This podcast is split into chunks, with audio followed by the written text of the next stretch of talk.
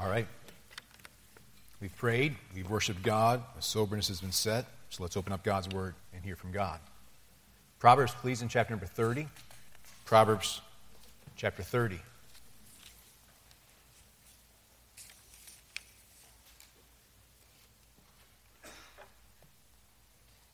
I contend, just to begin with, that you can tell a lot about somebody, you can learn a lot about somebody by simply listening to them pray. You can tell what they value, what they're burdened for, by getting to eavesdrop on, on how they pray or what they pray for. So, for instance, if you were to listen at my family table at dinner time when it's time to pray, and each one of our kids take a different day to pray, and by chance you were at our family table when my youngest, who's four years old, it's his turn to pray, you could, turn, you could learn a lot about my youngest son, Lincoln. Because when it's his turn to pray, he will typically pray, he doesn't know we know this, with one eye open, maybe like half kind of close looking at the table. And then he will promptly look over the entire table and simply thank God for the things that he likes on the table and skips over everything he doesn't like. And so his prayer time goes a lot like this God, thank you for the, the chicken and, uh, and, the, and the macaroni and cheese and the bread and the butter and, and, and, and the water. Water. Um, amen. You know what he doesn't thank God for ever? Any vegetable that we put on the table. It just never gets thanked by God. It's his, it's his passive aggressive way of saying, Mom and Dad, I want you to know what I like to eat tonight. I'm putting my order in. What can you learn about Lincoln from listening to him pray? You can learn that his taste buds are a lot like his grandpa's taste buds.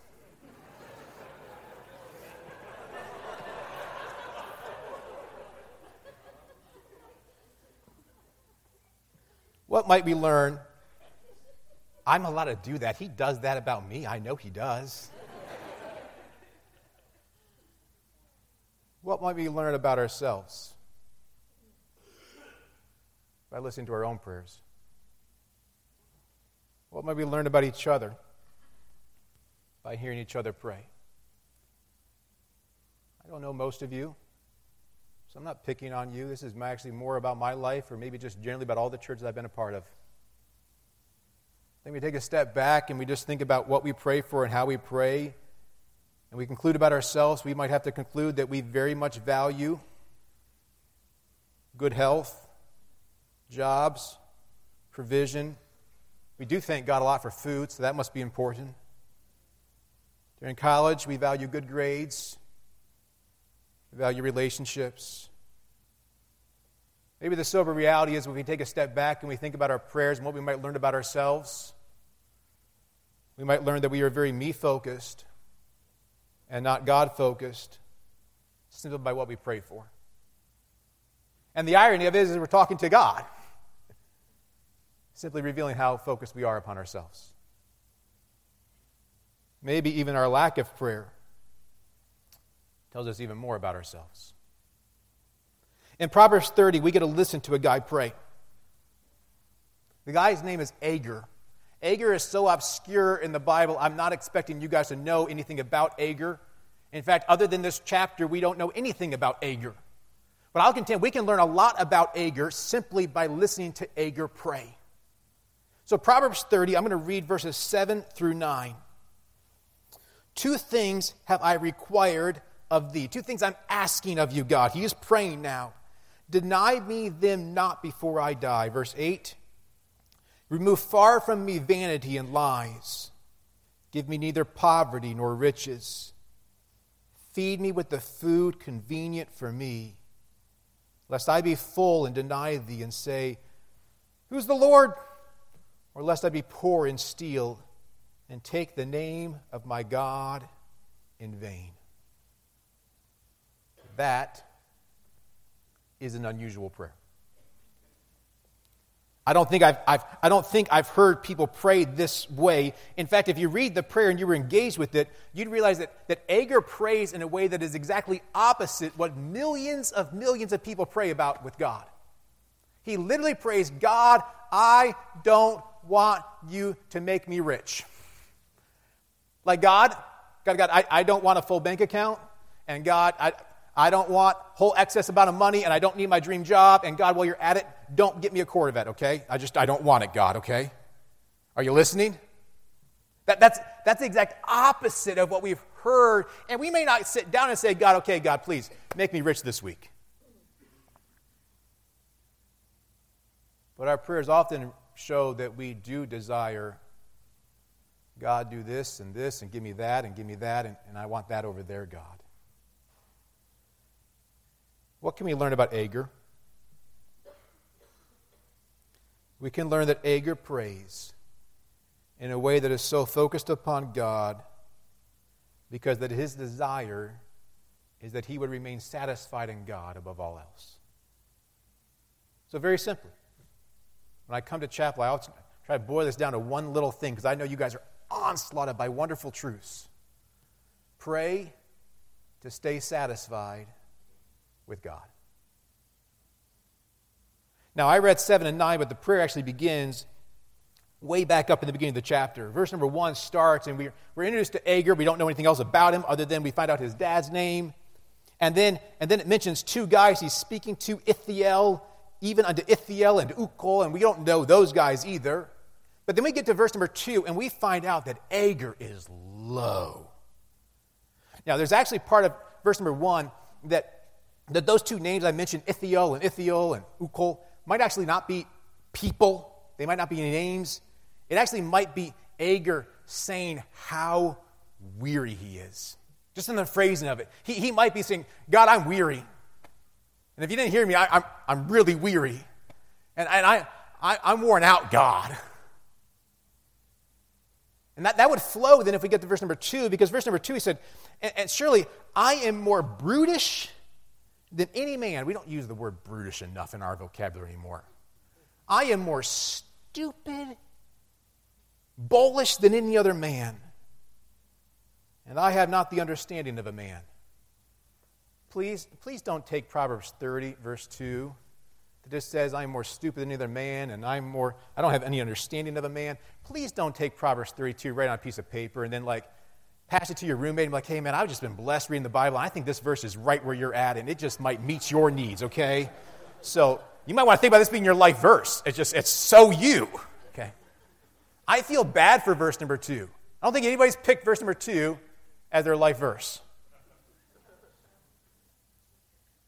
But it tells me where Agur's at. Agur's empty. Whether verse 1 is what it is about, he, he is empty. God, I, I feel stupid right now. I don't even have understanding. God, I'm weary. I'm worn out. I'm empty, God. Now, we don't get to know why he's that way. Like, what caused him to get to this point? I mean, for all we know, Agur might be a junior in college four days away from spring break after he just failed a test. And he's saying, God, I'm worn out. I'm just done. Let's start this thing right now. For all we know, Agur is just worn out. He feels stupid as he continues to fight sin and fail over and over again. God, I'm empty. Seems like everybody else is getting it, God. I don't have understanding. I'm missing something here, God. I'm worn out. Maybe he's just frustrated with everything else around him right now. I mean, he looks at the world around him, and I don't know what's going on during Agur's day, but something maybe is drawing him to say, God, I, am crying out because I, I've reached the end. This is frustrating, God. Whatever the reason, reaching the point of being low in our life will either drive us to pray to our God or despair in our life. Agur's at a crossroads here. We get where he's at. I mean, life takes us up and takes us down, and we have highs and we have good days and bad days, and we get to those low moments, and in those low moments, we're at a crossroads, and Agur is too. Either he will now despair because of where he's at, or he will pray to God, and Agur is going to pray to God. And I'll contend he gets to pray to God because of who he views God to be. Verse 4 echoes a little bit like Job. Who hath ascended up into heaven or descended? Who hath gathered the wind in his fist? Who hath bound the waters in a garment? Who hath established all the ends of the earth? What is his name? And what is his son's name, if you can tell? He just, he's just throwing out the God questions. And he's saying, Here's my God. And he's glorious. And he's powerful. And then he puts one more, one more ingredient into this recipe that leads to prayer in verse number five. As he testifies of his trust in God, every word of God is pure. He is a shield unto them that put their trust in him. I'll contend in those three verses, you find a recipe for prayer. Agur is humble, he is brought low, he has a high view of God, and he trusts God. You take any one of those three out of there, and you will not pray. If in your pride you think you can handle the day, why bother praying to God because you have it under control? If you're brought low but your God is small, why bother praying to that God because he can't do anything about what brought you low anyway? If you're low, you're humbled, and your God is big, but you don't trust that God to actually do what is good for you in his glory, why bother praying to that God? Because he may let you down unless I am humble before God in my life, unless I have a high view of God that my God is grand and He is powerful, and unless I can trust that God to do what is good and glorious, I will not pray. You realize that our lack of prayer isn't just a lack of a spiritual discipline, it is so much more a revelation of deep heart struggles about who we think we are and how we actually view our God. You may place the right answer on a test, a doctrine class, and survey, but our prayer shows us what we really believe about God. Agur has all three ingredients. He's low. He has a high God, and he can trust him. And so Agur prays. So we're back now to verse number seven that we already read. And he says, I got two things on my prayer list, God. Really, if I boil everything down, God, I want you to do two things before I die, which already perks my curiosity because I think if, if we said, hey, I'm, I'm, I'm dying here, and before I die, God, I want some, some things done, our list wouldn't stop at two. Our list would just kind of keep on going. God, you're still listening, right? Because I'm about 27, and I, I think I can keep on going here. Here's Agur. Agur. I got two things, God, and I'm really burdened for these two things. Verse 8 Remove far from me vanity or emptiness, falsehood, and lies. Why would he pray? Engaged enough to ask questions of the text here? Why would he pray, of all things, that God would take away lies, empty falsehoods out of his life? He doesn't give an answer for this one. He does give an answer in verse number 9 for what he prays for in verse number 8. And I think in some way it, it helps us answer the question in verse number 7. I think Agur realizes that truth is essential in his pursuit of God and is the lies that he hears within his own heart and around him that fosters the discontentment with God and God's gifts. It is the lies that make him no longer be satisfied in God. So we praise God. Would you take the lies out of my life? We start our day. Before anyone talks to us, we already begin a conversation in our heads. I know we don't like to tell people we talk to each other about our, to ourselves, but we do. I mean, you guys start the conversation with yourself right away. The alarm clock goes off and you start talking to yourself right away. I can hit the snooze. It's no big deal. Like shower, I did that some other day. I can snooze. And we start that conversation with ourselves right away. And right away that conversation starts, we are already having a battle for truth within our lives. And sadly, so often we're telling ourselves lies instead of truths. I'm running late. So I can cut something out really fast. I don't need to spend time with God right now. I, it won't hurt anything. It didn't hurt anything yesterday. Besides, God doesn't want to hear from me anyway. And the lies start. You look yourself in the mirror, and the lies that your identity and your value is connected to your appearance begins. As you remember the sins of yesterday, you tell yourself the lies that victory over sin is impossible. Shortly echoed back by the response that you must be the only one who ever does what you do. And the lies continue. Or maybe your lies go down a different road, and, and the lies that you hear are, are lies that are doubt filled, charged lies that God must have forgotten about you after all you've done, God must not love you as much as He used to love you.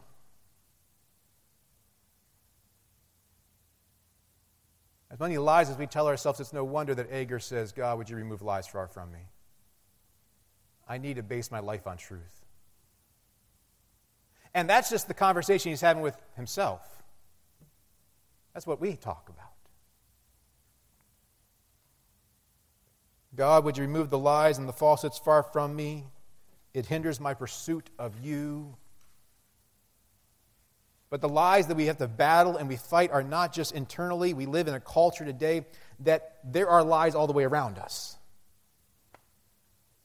I know in some ways you guys are in like a little Bible college bubble, okay? When I preached a sermon for my congregation, I talked about listening to the radio on your way to work. You, that's not your generation, probably, so that illustration just falls flat. But we still hear our culture speak their truth to us. And it chips away. It chips at away at our satisfaction and identity in God. I mean, just take something as, as benign, seemingly, as opening your phone up and scrolling through your, multi, uh, your, your social media accounts and seeing advertisements pop up. And we are told over and over again by our our world that we deserve stuff. I deserve a lot, okay? Just listening to the radio and a few advertisements over the last couple of weeks, I've learned that I deserve a Dr. Pepper, okay? I don't even like Dr. Pepper, but I deserve one. Actually, if you like it, you can have the one I deserve, okay? Because I'm not going to use the one I deserve. Uh, LeBron James told me I deserve new Beats headphones. Okay, he didn't offer to pay for them for me, but I deserve them. I deserve a vacation um, the credit union told me I deserve the car that I want, okay? I think they deserve my business, is what they're thinking, okay? We're told over and over again we, we deserve. That's a lie.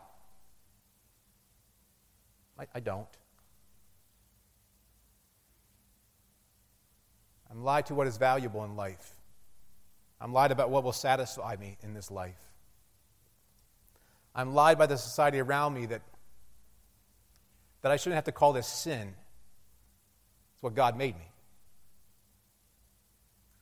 And every one of these lies chip away slowly and slowly upon our ability to be satisfied in our God and His good gifts. I don't know where Agur was at, but I hear his prayer and I can say there's value in praying for that. God, I see the danger that falsehood, I see the lies that I see in my own selves. I, I see the danger, the falsehood all around me, God. And so I, I, I pray, God, would you remove far from me falsehood? If I could just summarize verse number, verse number seven or eight, I'd say Agur's prayer is God, remove what would hinder my pursuit of you.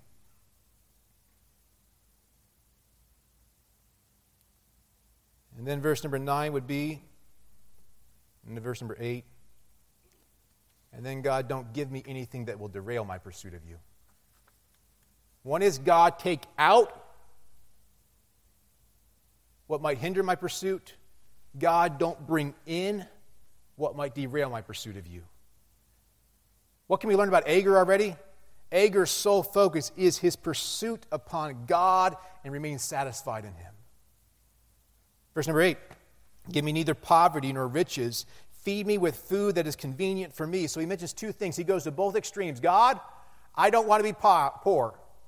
And we all say, Amen to that. That's a good prayer. In fact, we started our year at our church with this prayer because we begin our, our year with a, a week of prayer. And I, I write a, a journal to help us pray throughout the year. And so I, I introduced the prayer with, with the, the prayer week with this, this, an article on this, this, this verse. And one of my younger kids, they were reading the article in their journal, and they said, Dad, this prayer makes a lot of sense. Well, I should say, the first half of this prayer, Dad, makes a lot of sense. I said, What do you mean? Well, the first phrase, God, don't make me poor. I understand what he's saying there. And then Agur says, Well, actually, also, then, God, don't make me rich. He sees danger on both sides. Now, don't miss the obvious here. Who does Agur know brings riches and poverty? It's God. They come from God. He's saying, God, you're the one who gives this gift over here, and you're the one that gives this over here. They both come from you, God. Now, that brings a question to my mind. If they're both from God, then in and of themselves, they are not wrong. Right? So, why would he pray that God would not give him something that in and of themselves is not wrong to be rich or to be poor? I mean, Job does both of them and does them well. He is rich beyond my comprehension and serves God and doesn't find any danger there, and he is poor and told to deny God, and he still doesn't. He goes to both extremes that Agur is actually saying, God, don't give me those extremes. So, in and of themselves, I can't say, I can look at somebody who's on both of those extremes and say, man, they must not be spiritual. But I believe Agur knows his heart. And he sees danger down both of these roads. He says it. Verse 9 lest I be full and deny thee and say, Who's the Lord? God, I, I, see a real danger ahead if you make me rich. It would be too easy for me to have a moment where, in my full life, with everything that I could want, I would actually forget you. Moses saw this danger. Deuteronomy 8 He's warning the children of Israel, and he, and he warns them, Lest when you have eaten and are full and have built good houses and live in them, and when your herds and your flocks multiply, that might not excite you, it excites them, okay? And your silver and gold is multiplied, and all that you have is multiplied. Then your hearts be lifted up, and you forget the Lord your God, and that, who brought you out of the land of Egypt, out of the house of slavery. Here is the sad reality that blessings from God so easily reveal that our heart was never for God. Agur fears the hypothetical day that he could have so much, that he could be full, that everything he wants is done. His Amazon wish list is empty. He has an easy life now. And then in the ease of his life, I'm not sure where they pictured vacation homes back in his day, but he's got his vacation home and he's got early retirement and, and he's got money to burn and he can kick back. And he asks the question, who, who is the Lord? And that is not a genuine question. That's a pride filled arrogance. Who is the Lord? I don't need him. I got it covered. I'm good.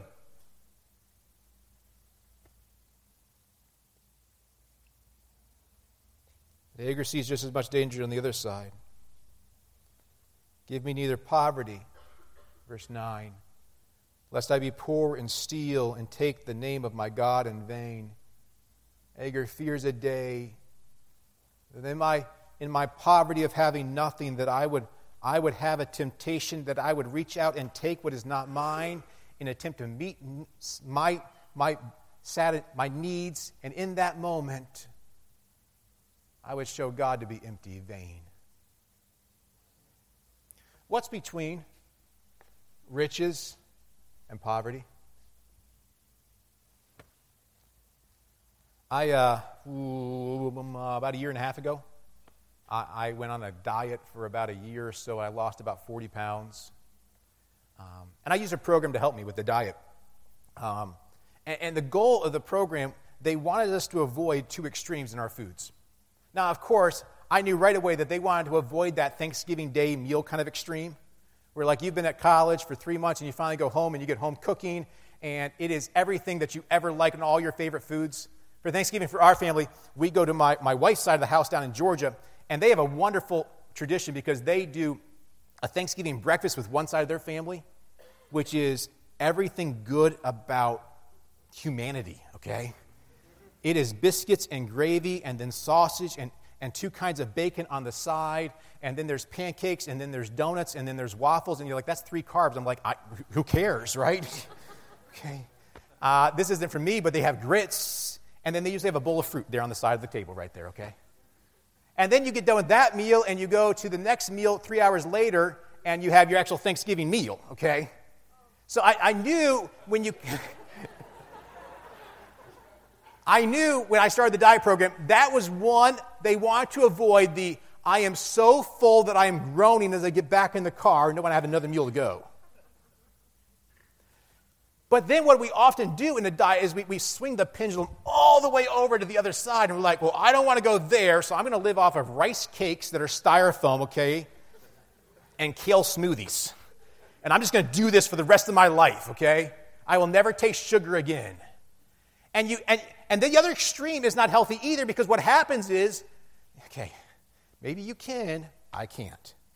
You cannot just eat rice cakes and kale smoothies, okay? Eventually you break down, and usually what you do when you break down is you just you binge. Actually, the program they call this "Don't get to the elephant stage" because it's just this rage stage. It's the stage where like you see the freshman 15 sneaking up on you, and your clothes that you arrived on campus are a little bit tighter, so you're like, I'm dieting, I'm, not gonna, I'm just not to eat today, okay? And that lasts till about, I don't know, 4.30. I know, you got great willpower, right? And then, you, and then you go to the dining hall, and you don't even bother with a bowl. You just turn left, and there's the cold cereal, and you take your he- face, and you put it underneath the cold cereal, and you just start turning the candle, and it's just falling in your mouth. And you don't care because you are starving and then you kind of just shove a few people out of the way and you go to the pizza line and you start stacking up your plate. And you in, you in 20 minutes knock out enough calories for the month.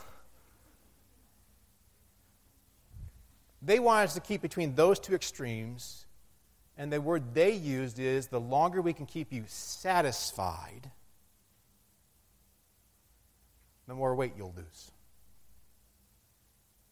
Hunger will drive you over here. You're so full, you've already done the damage. If you can just be satisfied.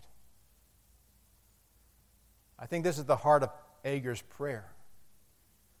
God, I could see over here my heart no longer being satisfied in you because in all the wealth that I would have that you would even give me, I, I'd forget you that you were the giver of all the gifts. And I'd love the gifts more than the giver of the gifts. But God, if, you, if I'm over here, I know my heart too. And I think I wouldn't be trusting you and I wouldn't rely upon you. So, God, don't give me this because I want to stay here and be satisfied with you.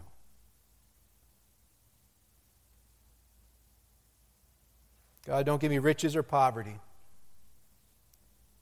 God, give me neither perfect health or put me on my deathbed. Lest in my perfect health I forget you, I'm no longer dependent upon you. God, don't bring what might cause me to drift away from you and my comforts and my eases. But always don't but also don't bring into me what might shake my faith to my core and cause me to deny you and bring shame to you. God, would you keep me satisfied in who you are? You can tell a lot by a person by listening to them pray. Prayer for a God we don't know, we just learned his heart. What we would learn about you if we listen to you to pray today. What's your desire? Let's pray. And so, God, we pray. And I'm not going to be presumptuous to pray what Agur prays. But I would simply say, God, would you so work in our hearts to foster a love for you, to see your supreme worth, that you are the greatest treasure, so that we could desire to pray like Agur prays. that we would so trust you that we could trust you to give what is good and wise as we find our satisfaction in you. In Jesus' name we pray these things. And God's people say, Amen.